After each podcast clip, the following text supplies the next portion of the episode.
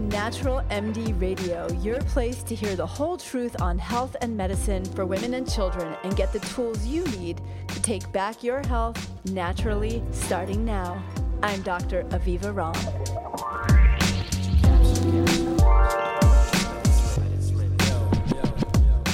I'd love to tell you about Cynthia. Cynthia was one of the first moms I ever treated for postpartum hypothyroidism. And it was such a striking situation because it caused her so much suffering. I met Cynthia when she was early pregnant with her second baby. And it had been six years since she had her first child. And the reason it took her six years to decide to get pregnant again was that she had such a horrible, really devastating postpartum experience after her first baby was born.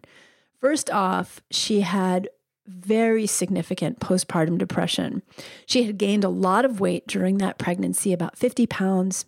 And in addition to the stress of being a new mom, she had some significant body image issues. It was starting to impact her relationship with her husband in the first six weeks after the birth. And she was really, really wiped out.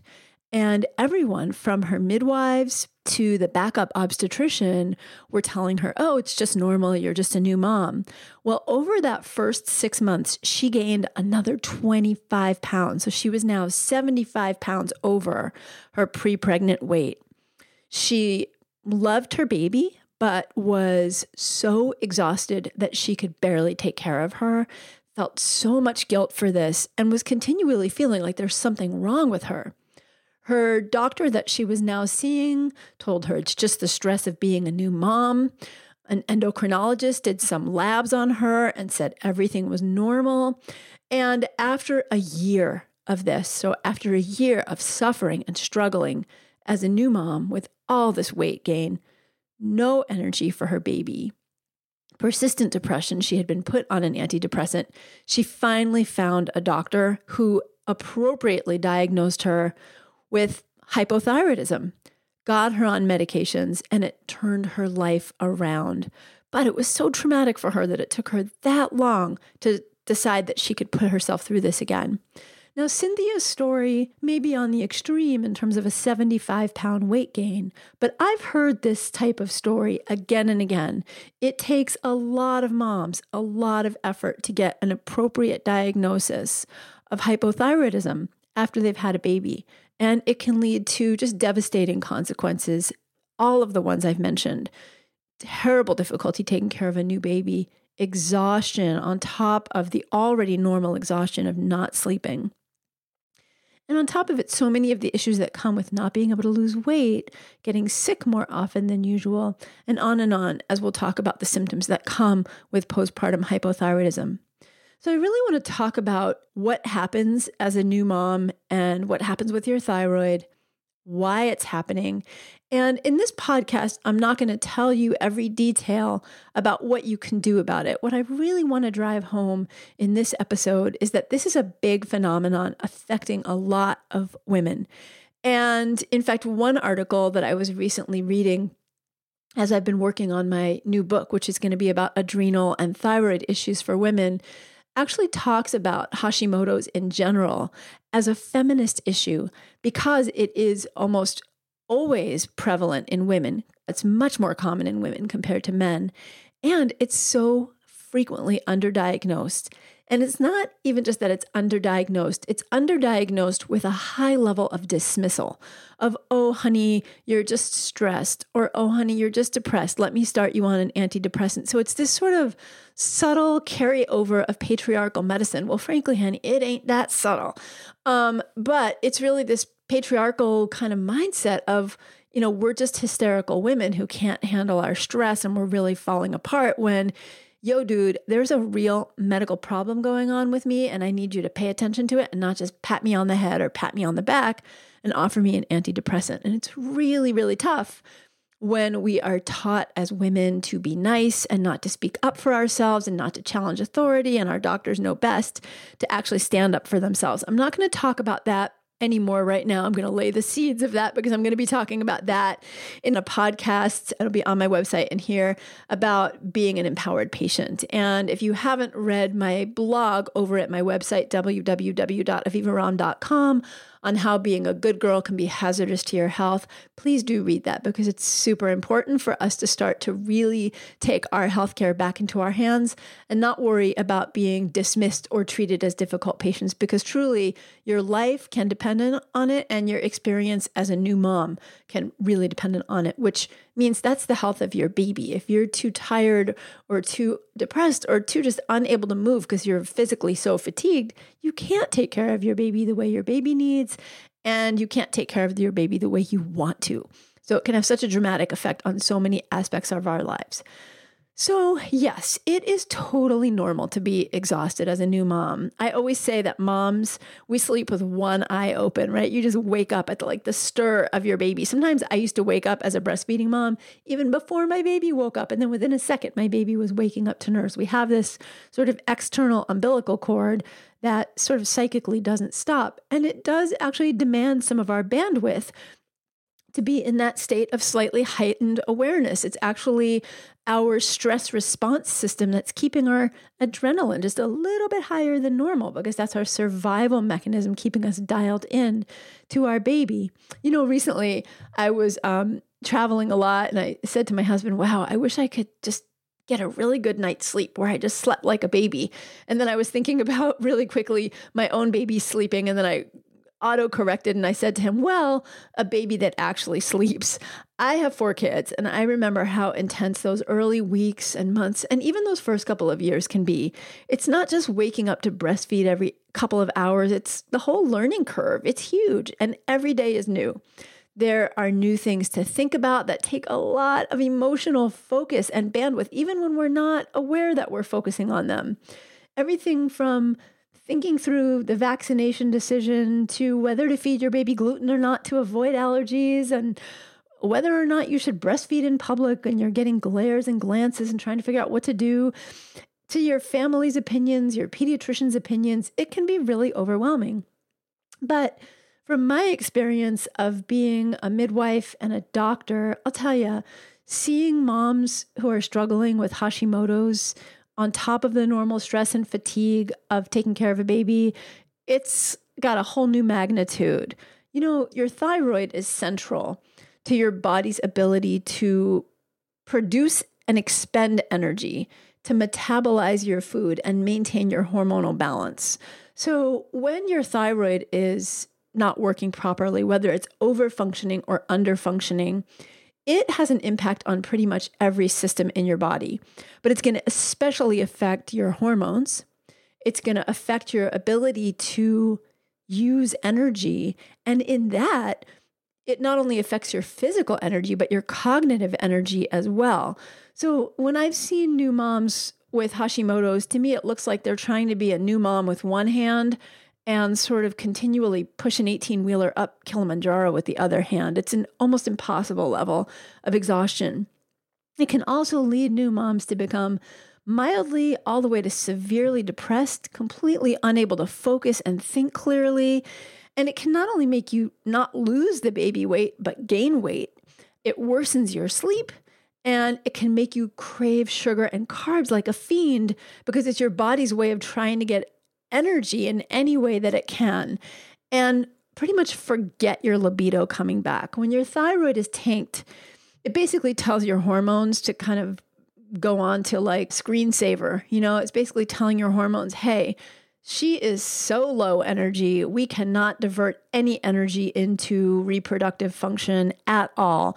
This is not a good time for her to have another baby. This is not a good time for her to be thinking about reproduction. So it dials all that back as an effort to protect you from expending energy on growing a new baby. You got to put that energy into yourself.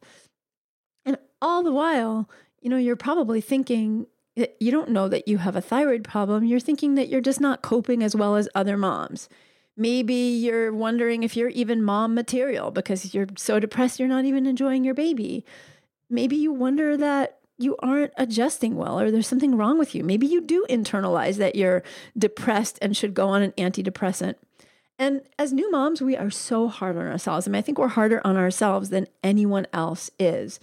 And added to it, your partner probably has no idea what's going on, or maybe you're a mom on your own, a single mom doing this without any help. Your family doesn't really understand why you're so tired. Maybe they think you're just depressed and they're pressuring you to go on an antidepressant.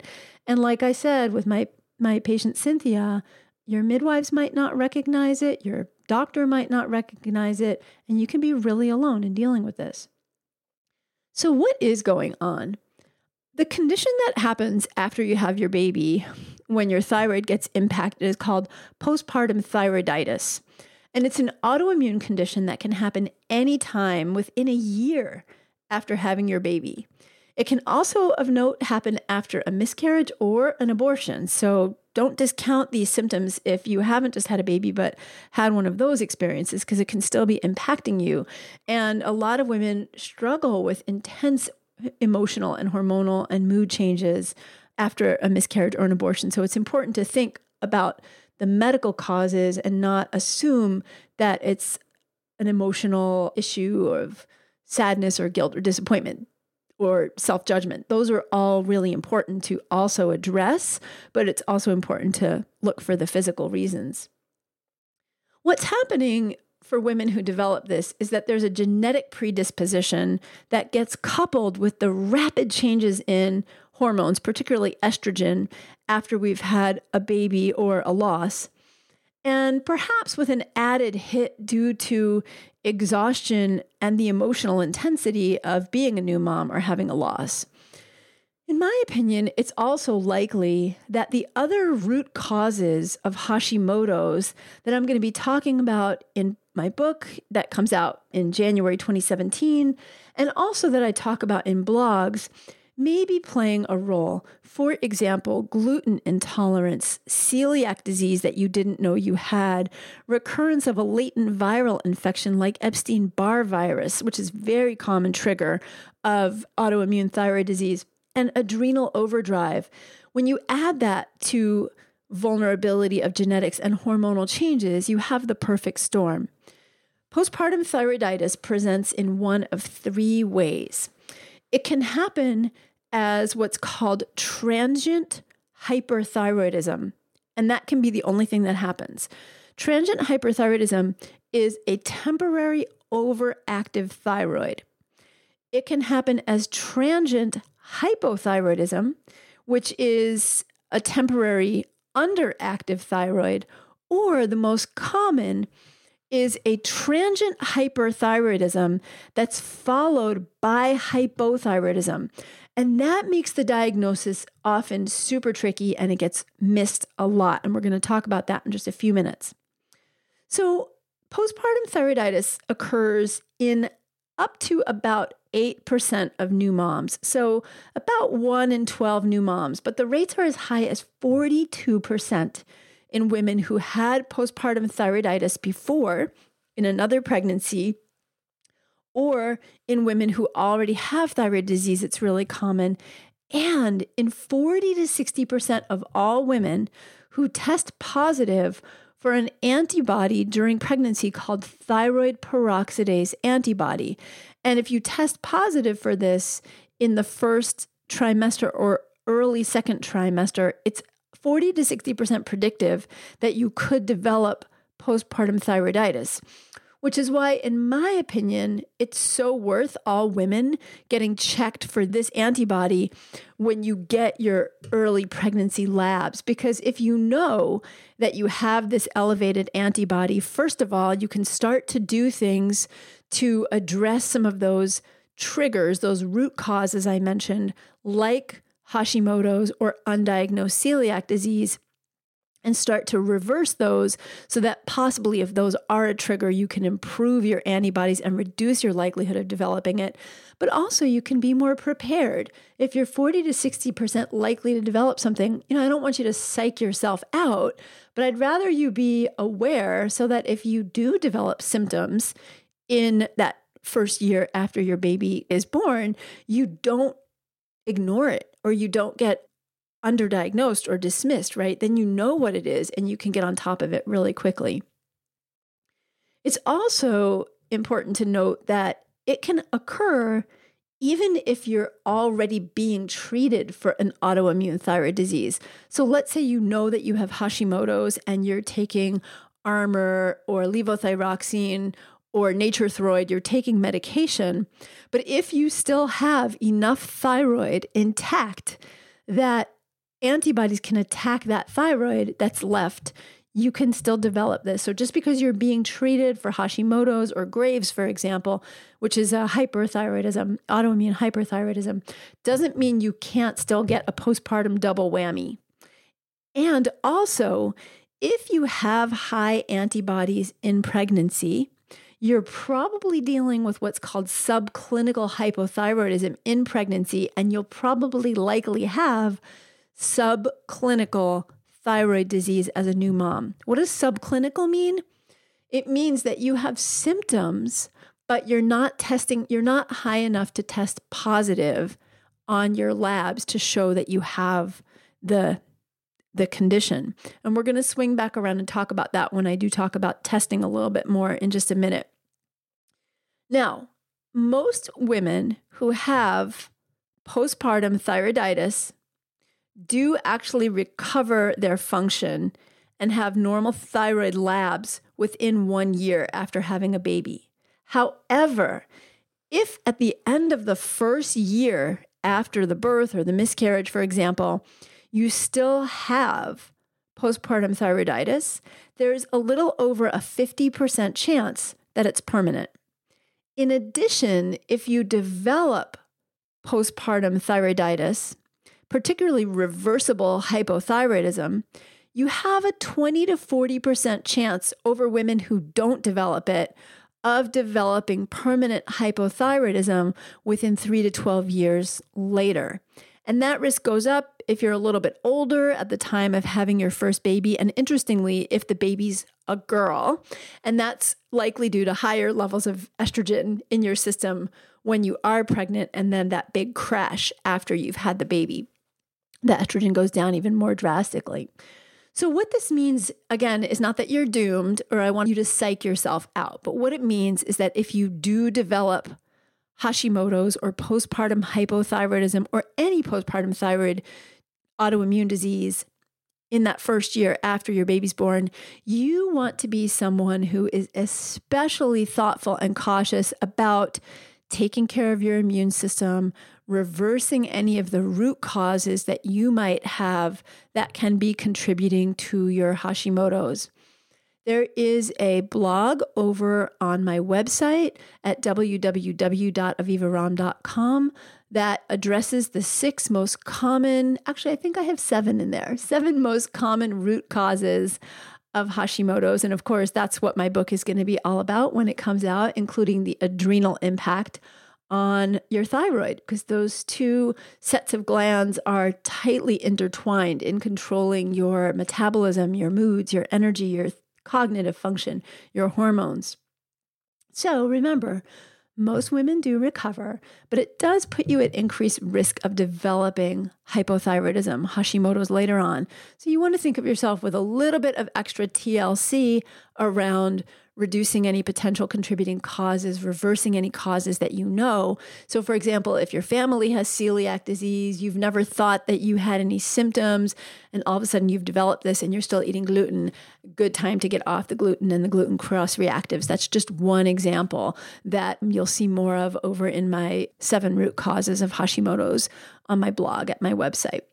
So, what are the symptoms? Well, Remember, I said that you can develop this one of three ways. Either you get hyperthyroid, which is overactive thyroid, hypothyroid, which is underactive thyroid, or you get hyper that turns into hypo.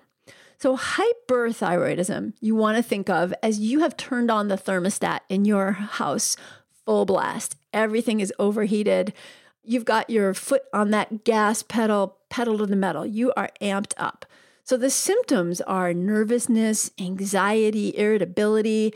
And just to give you an example of how nervous you can be, if you listen to my podcast with my friend, the thyroid pharmacist Izabella Wentz, where she talks about uncovering her own Hashimoto's, she said that one of her first symptoms of Hashimoto's was anxiety she thought that every time her husband Michael went out for his morning run, if he was even like five minutes late, she was freaking out. I mean, she was ready to call the morgue, the hospital, you know, the fi- the police, like file a missing persons report. She thought for sure he had a heart attack, died, got hit by a car, or ran off with another woman. And that sounds so extreme, I know. And if you're experiencing those thoughts, they're going to feel really extreme to you. And as a new mom, think about it all the things we're already anxious about, this can really get super amped up for you. I remember reading a story about a woman who had postpartum depression and probably she had undiagnosed thyroid disease, although it was never fully fleshed out in the article. But she was so anxious every time her baby got a cough or a fever or anything that she couldn't, she was a single mom. She could not be home alone with the baby because she thought she was just going to freak out. She thought maybe she would hurt her baby or neglect her baby or not recognize what was going on with her baby. So she lived in a major city. And if her baby had anything going on, she would literally ride the public transportation all night long just to have other people around her as a witness. I mean, the craziness that can happen and feel really crazy that you don't realize is actually your thyroid can cause a lot of anxiety in itself. And it can make your family, if they don't understand what's going on, truly think you're having mental health breakdown when you're simply needing help with your thyroid. Rapid heartbeat and palpitations, which can, of course, come along with that feeling of anxiety. But if you're having that, it can cause you to feel anxious. What's going on with my heart? It's beating so hard and so fast you can get an intense appetite. You can feel, and if you're ever breastfed a baby, you know how much you can eat. This is like that on steroids. I mean, it's so amped up. You can feel famished and hungry all the time. And yet, you can be having significant weight loss. You can be losing a lot of weight postpartum and even get down to your pre pregnancy weight or less really fast within weeks of these symptoms cropping up. You can have profuse sweating and if you think about it, as a new mom, we sweat really easily, especially in those first couple of months. It's easy for us to get anxious. We can get a rapid heartbeat. We have an increased appetite if we're breastfeeding. Another symptom is difficulty sleeping because you're so agitated and amped up. And another symptom is intense fatigue because you're not getting good sleep all of these can be symptoms of being a new mom. In addition to it, having frequent loose stools or just frequent stools sometimes is a real giveaway because that's not a typical symptom of being a new mom. But you may have any of these symptoms or just a couple of these symptoms. So even if you have just one or two, even if you're just really nervous, or even if you're just having significant weight loss or really, really hungry all the time, like you can just never get full and you're eating a, enough, it's good to get checked out for hyperthyroidism. Now, hypothyroidism is exactly the opposite. It's like you can't even make your foot press down on the gas pedal. It's like your foot just won't do it because you're just too tired. You're so run down. You're so fatigued or exhausted. And I think that if you've had postpartum hypothyroid, or even if you've just had hypothyroid in the past, you're probably nodding your head about me saying that it's like pushing an 18 wheeler up Mount Kilimanjaro. I mean, I've really seen women in my practice Thankfully, I've never um, had to struggle with this personally, but the women in my practice, I just see even how exhausted they are when they come into my office. It's sometimes even hard for them to physically hold themselves up. They're like slumping back in a chair. They're just so tired. It's almost like they're hard to lift their muscles. So the fatigue can be, you know, moderate or it can be downright intense exhaustion. Depression is very common and it can be mild to moderate or severe. You can have unexplained weight gain or an inability to lose any of that baby weight. Constipation is very common. Your bowels slow down just like everything else. You might get carpal tunnel syndrome, tendonitis, or joint or muscle aches. And this is really important because a lot of moms get diagnosed with carpal tunnel or something called de Quervain's, which is a tendonitis, and it's just chalked up to, oh, I'm breastfeeding or I'm carrying the baby around a lot or lifting the baby a lot. And so it gets dismissed as just a normal mechanical issue from lifting or moving baby, but actually it can be a sign of Hashimoto's. You can have those symptoms independent, but if you do have that, it's always, in my opinion, a reason to get checked out for the postpartum hypothyroidism. You can experience increased sensitivity to cold. So, even when other people feel warm or aren't wearing a sweater, you feel chilly and you need a sweater. You may notice puffiness on your face and puffiness around your eyes. Oh, I didn't mention with the hyperthyroidism, if it's significant enough, you can notice that your eyeballs themselves are bulging. But with the hypothyroidism, it's just a kind of a fluidy puffiness, like a doughy puffiness around the eyes and face. If your periods have come back, you can have heavier than normal periods, or it can delay your periods from coming back. You might notice that your hair is dry and brittle, and you can have a lot of hair loss. Now, as we're pregnant, our hair tends to thicken up. And in the postpartum period, there's something called telogen effluvium, which is a normal amount of hair loss due to stress. And having a new baby is enough of a stress that it causes us to lose hair. And that usually happens around four or five months postpartum. So you can see this fatigue, the feeling blue, not being able to lose weight, having these muscle aches, puffy face, all of this can just be attributed to not getting good sleep, your hair loss, it's just not getting good sleep. You're a new mom, this is normal. It can really make you get a misdiagnosis. Another important symptom that can happen with postpartum hypothyroidism is decreased milk production. Now, there are a number of reasons for decreased breast milk production, but untreated hypothyroidism is a significant one. And if you're a mom who has struggled, even if you've just breastfed and it's taken you a few days to get the hang of it, but particularly if you've struggled with breast milk production, you know how anxiety provoking it is and overwhelmingly stressful on so many levels not to feel like you're feeding your baby adequately or not, or just the worry of your baby not gaining weight. So, it's really important if you're not producing enough breast milk or if your baby's not gaining weight and you're breastfeeding exclusively to get tested for Hashimoto's or postpartum hypothyroidism, basically interchangeable terms, to make sure that that's not a very treatable cause that you can reverse with the right treatment, which we'll talk about. Another thing that's important that can happen with hypothyroidism is high cholesterol.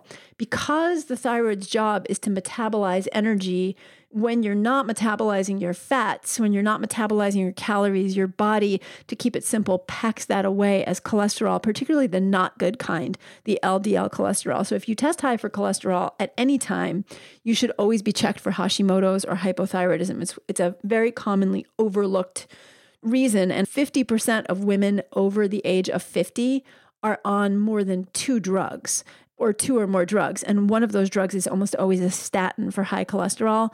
Statins carry a lot of risk. In fact, 50% of otherwise healthy people who get put on a statin develop diabetes, and the risk is worse for women. So, high cholesterol, get your thyroid checked.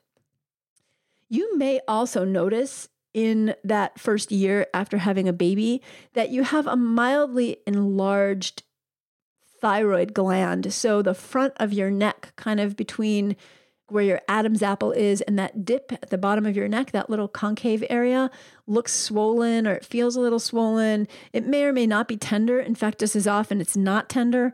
And that can be a symptom. And that may sometimes be the only symptom that you have that's super obvious that you have postpartum thyroiditis.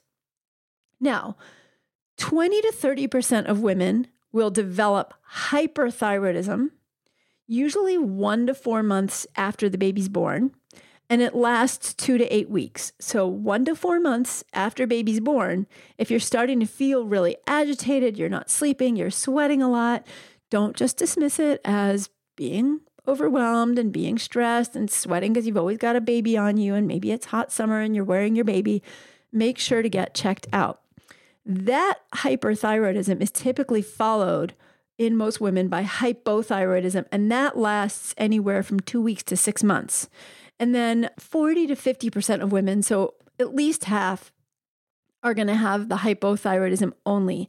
And that usually begins about two to six months after baby's born. So think about it two months after baby's born, what's happening? Everybody stops bringing you food. Everybody kind of starts to treat you like business is back to normal. You might even literally be going back to business as normal. Your maternity leave, if you've had one, is going to be over by eight weeks. And so there are a lot of other stressors that are going to be happening around two months after the baby's born that can even increase your anxiety, increase your depression, increase your sleep troubles, all of increase your fatigue. And so it's super easy to chalk it up to just normal new mom stress. Please don't if you're having those symptoms. I'm not saying that having a new baby is easy breezy, but you shouldn't feel so tired, so unwell. And if you do get your thyroid checked and it turns out that everything is normal, then it's certainly important to look to other causes. I always recommend that when you're getting checked for thyroid issues, also get checked for other things that can make you feel really exhausted. For example, iron deficiency anemia, especially if you lost a lot of blood at the birth or if you had heavy postpartum bleeding. Get checked because that can make you feel really tired. It can make you feel depressed. It can make it harder to lose weight. You can also get checked for vitamin B12 and vitamin D at the same time. Vitamin B12 deficiency can make you very tired. And typically, if you're deficient in iron, you may also be deficient in B12 and also vitamin D. So, treating all of those at the same time is a good idea and bumping up your nutrition and using the appropriate supplements.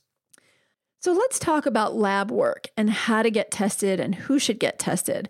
So, as I mentioned, I am a strong believer that pregnant women in their first trimester, when you get your standard prenatal blood work, ask to have your TPO. T as in Thomas, P as in Paul, O as in orange. Uh, Oscar, I guess if I'm keeping with the guys' names there, right?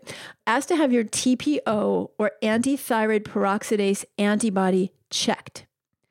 Concentrations are high in 60 to 85% of women with postpartum thyroiditis.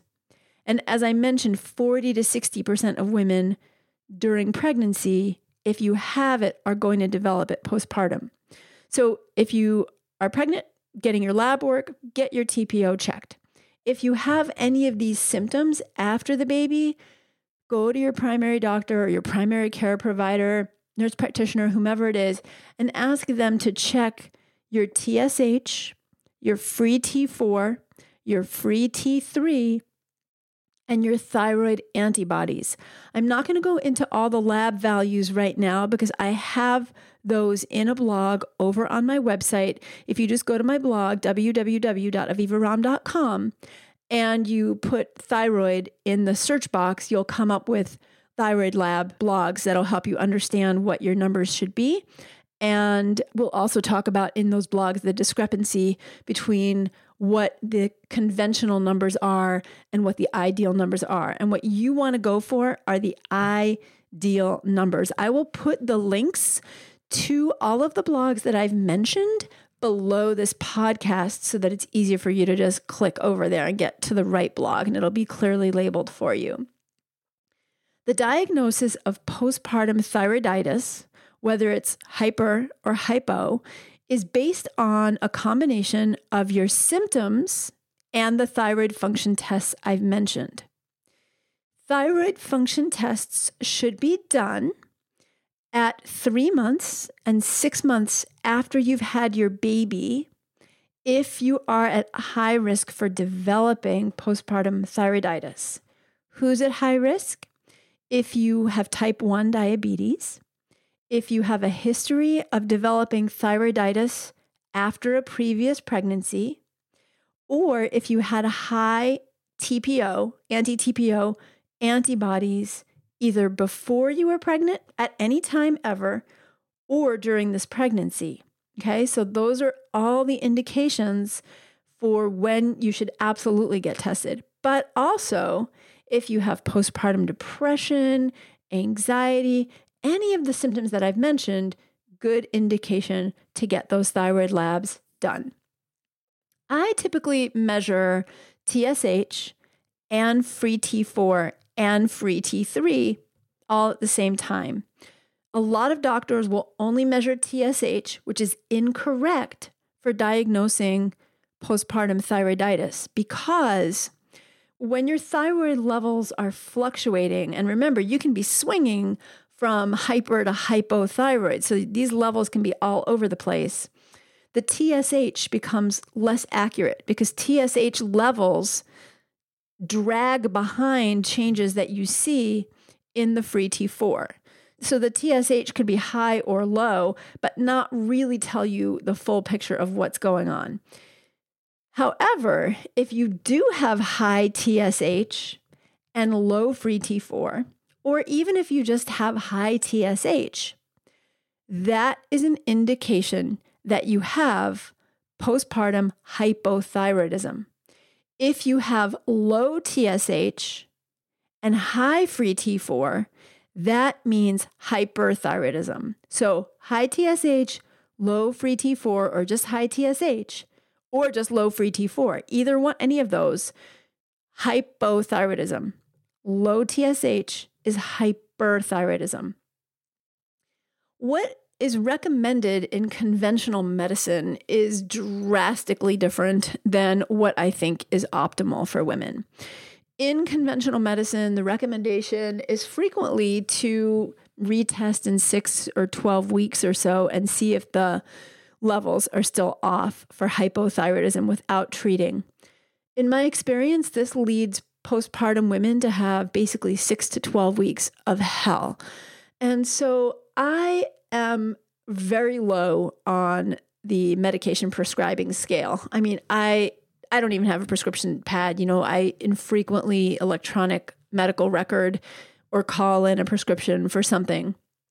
But when it comes to Hashimoto's and hypothyroidism, particularly for new moms, but really for anybody, the inability to produce enough breast milk if you're trying to breastfeed, if you are unable to connect with your baby, if you're depressed, if your body image is down, you know, because you can't lose the weight or you're gaining weight, you don't even know what you're doing. Not only to mention the potential for high cholesterol, the impact on slowing down your heart rate, how it feels to feel that depressed. I personally recommend starting low dose medication and titrating up until the TSH and free T4 are normal. This can be life transforming for new moms. And it's not a medication that suppresses the normal function of your thyroid. It's just going to give you the thyroid hormone that your body is not producing while your body has a chance to recover and the antibodies have a chance to go down. If you are going to be able to go off of the medication because you were going to normalize anyway, going on thyroid medication will not prevent that. And what you could do, since we know that it can take several weeks to several months or even six months to 12 months for the thyroid to go back to normal is you can get to a good dose you know work with your local practitioner to get to a good dose of the best medication for you and then after you stabilize out and you're feeling better and you're feeling healthy and you're feeling happy and well then, after a few months of that, if you want to start to cut the dose back a little bit, then you can pay attention to how you feel. So, let's say you cut your dose back by 25% and you're feeling great. Okay, you can cut your dose back to 50% after a couple of weeks. Still feeling great? Cut your dose back to 75%. Keep cutting back, and then you can check your thyroid hormones every six weeks and see if they're normalizing. If they're normalizing, your thyroid autoimmunity may have resolved, and now you can go off the medication. However, when you cut back on the medication, if your symptoms worsen, then you're not ready to go off of it. At some point, at least by a year after being on the medications, it's a really good idea to wean off. And that can really depend on you individually. Sometimes I might do it after six months, sometimes I might do it after 10 or 12 months, but always by 12 months, because we know by 12 months, if you're going to revert to normal, you'll likely have reverted to normal by then. So at that point, I usually recommend cutting the dose by about 50% of any medication for low thyroid function. And if your symptoms come back, then more likely you need to stay on it longer or indefinitely. If your antibodies are still high, or if your TSH starts to creep back up, showing that you have a low thyroid, or if your free T4 or free T3 start to go down when you go off the medication or have your medication, then you need to stay on it longer. In which case, I recommend staying on it for another six months, retesting again, and then again six months. So by two years after, if every time you try to go off it, your symptoms come back and your numbers creep up or down, respectively, then likely you have developed a more permanent autoimmune hypothyroidism, and it's more likely that you do need to stay on medications. Now, if you have hyperthyroidism, the story changes a little bit, and you want to be tested for something called serum thyrotropin receptor antibodies or TRAB. Sometimes they're called TSI. And you che- get checked for those because you can have one of two hyperthyroid conditions in the postpartum. You can have postpartum thyroiditis, or you can actually have developed Graves' disease. They have the same symptoms, but with Graves' disease, you do have elevated antibodies and you have hyperfunctioning in your thyroid that can be seen on Doppler exam, which is a type of ultrasound. So, in that case, you want to get um, appropriate medical care because Graves' disease does require some specialized care from either your primary doctor or an endocrinologist. And then you want to be rechecked periodically for that as well with your uh, antibody testing and your TSH, free T4, and free T3. If you are breastfeeding and your doctor recommends something called radionuclide imaging, you don't get that while you're breastfeeding because it is radioactive material and you cannot hold or breastfeed your baby for a duration of time, long duration of time after you've had that. But Doppler ultrasound, thyroid Doppler ultrasound can be used to distinguish Graves' disease from other kinds of hyperthyroidism and is safe while you're breastfeeding. Let's talk about prevention. I'm not going to talk about the nuances of medication because that's in other podcasts and other blogs that are upcoming. But I do want to talk about what you can do to prevent developing, particularly postpartum thyroiditis, if you know that you have high antibodies during pregnancy. Studies have been done giving levothyroxine, which is also called Synthroid. It's the standard synthetic form of thyroid hormone T4 that's given as a thyroid hormone replacement, or iodine to pregnant women with high antibodies. And the studies using either of those during pregnancy have not shown any prevention of postpartum thyroid disease. However, giving selenium during pregnancy seems to act as an anti inflammatory in pregnant women with autoimmune hypothyroidism.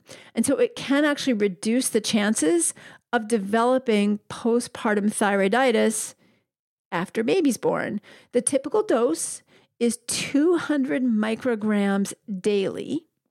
And you can start it in first trimester. Just get your labs done before you start it, unless you already know you have Hashimoto's or hypothyroidism, and then just start it. Start it now, even before you get pregnant, if you're planning to get pregnant, and then stay on it indefinitely.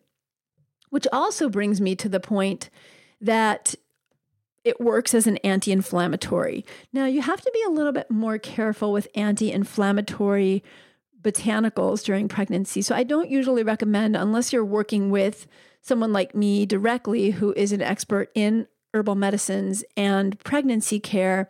And you might find a naturopathic doctor or the rare MD or nurse practitioner, nurse midwife in your community who does have that training. Um, but I don't recommend using herbs like turmeric just on your own in pregnancy because you want to be aware of some of the nuances of some of these anti inflammatory herbs during pregnancy. And they're not all proven safe. But you can do a tremendous job with a low inflammation diet. So, a low inflammation diet would be removing things like gluten and gluten cross reactives, common Oh, allergenic types of triggering foods. Dairy is a big one for a lot of people. For some people, it's soy. Of course, you want to do this carefully because you want to make sure to get all the nutrition you need during pregnancy. But I promise you, you can do a very healthy pregnancy free of these common inflammatory triggers. And you can actually do a careful elimination diet while you're pregnant as long as you're making sure to get plenty of protein, and plenty of vegetables and good quality fats at each meal. There are also other inflammatory triggers. Stress in itself is a big inflammatory trigger, but so are things like environmental toxins, particularly plastics from drinking out of plastic water bottles or storing or heating our foods in plastic containers. So, being as thoughtful as you can, you don't want to go drive yourself crazy, but really truly being as thoughtful as you can with your cosmetics, your body products, have them be BPA free, phthalate free, paraben free, you know, as green as you can be during pregnancy, particularly if you're at risk. Now, treatment with thyroid medication in pregnancy and in the new postpartum period, if you just test positive for antibodies, is a little tricky. Your doctor might not want to do it. So, again, please stay tuned for my podcast and blog on how to be an empowered patient. And also read my blog called How Being a Good Girl Can Be Hazardous to Your Health. It's really important to be able to sort of insist that you get this testing, particularly if you have antibodies or a history of antibodies, but also to get appropriate treatment.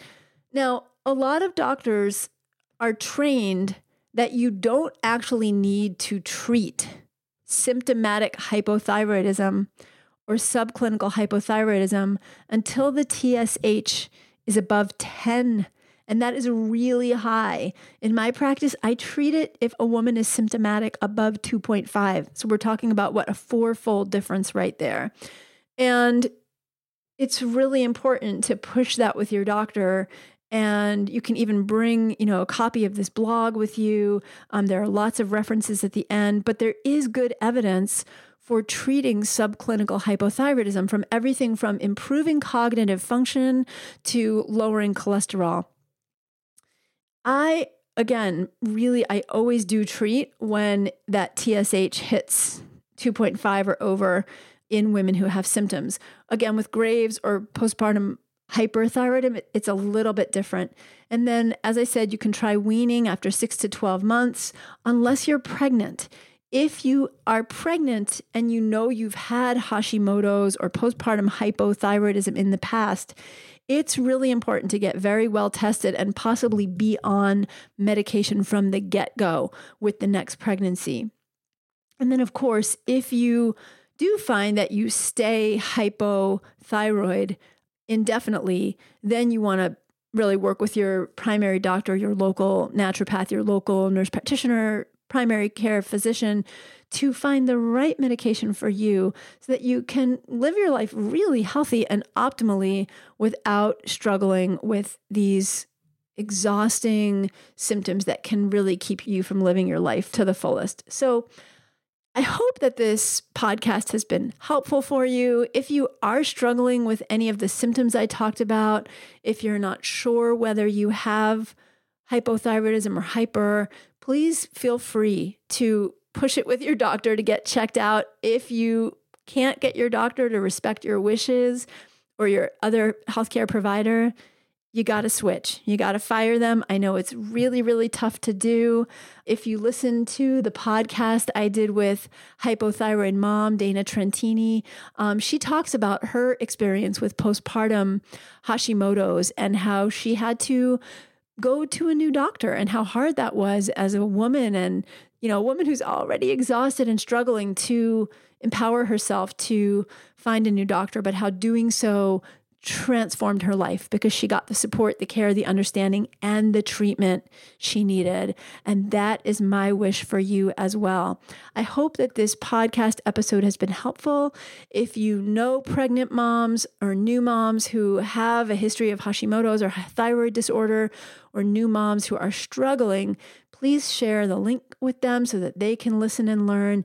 And if you think this podcast is helpful, please make sure to drop a review over in iTunes. They love the reviews. That means you love the podcast, and it means a lot more women get to see it. Thank you for joining me today. It's always a pleasure, and I hope this has been really helpful for you. Hope you enjoyed this episode of Natural MD Radio. If you did, please go to avivaromm.com and join the conversation about the show on my blog. And while you're there, be sure to sign up for my newsletter. It's free and it's jam packed with powerful tips to help you take back your health naturally. That's avivaromm.com. Take care and see you next time.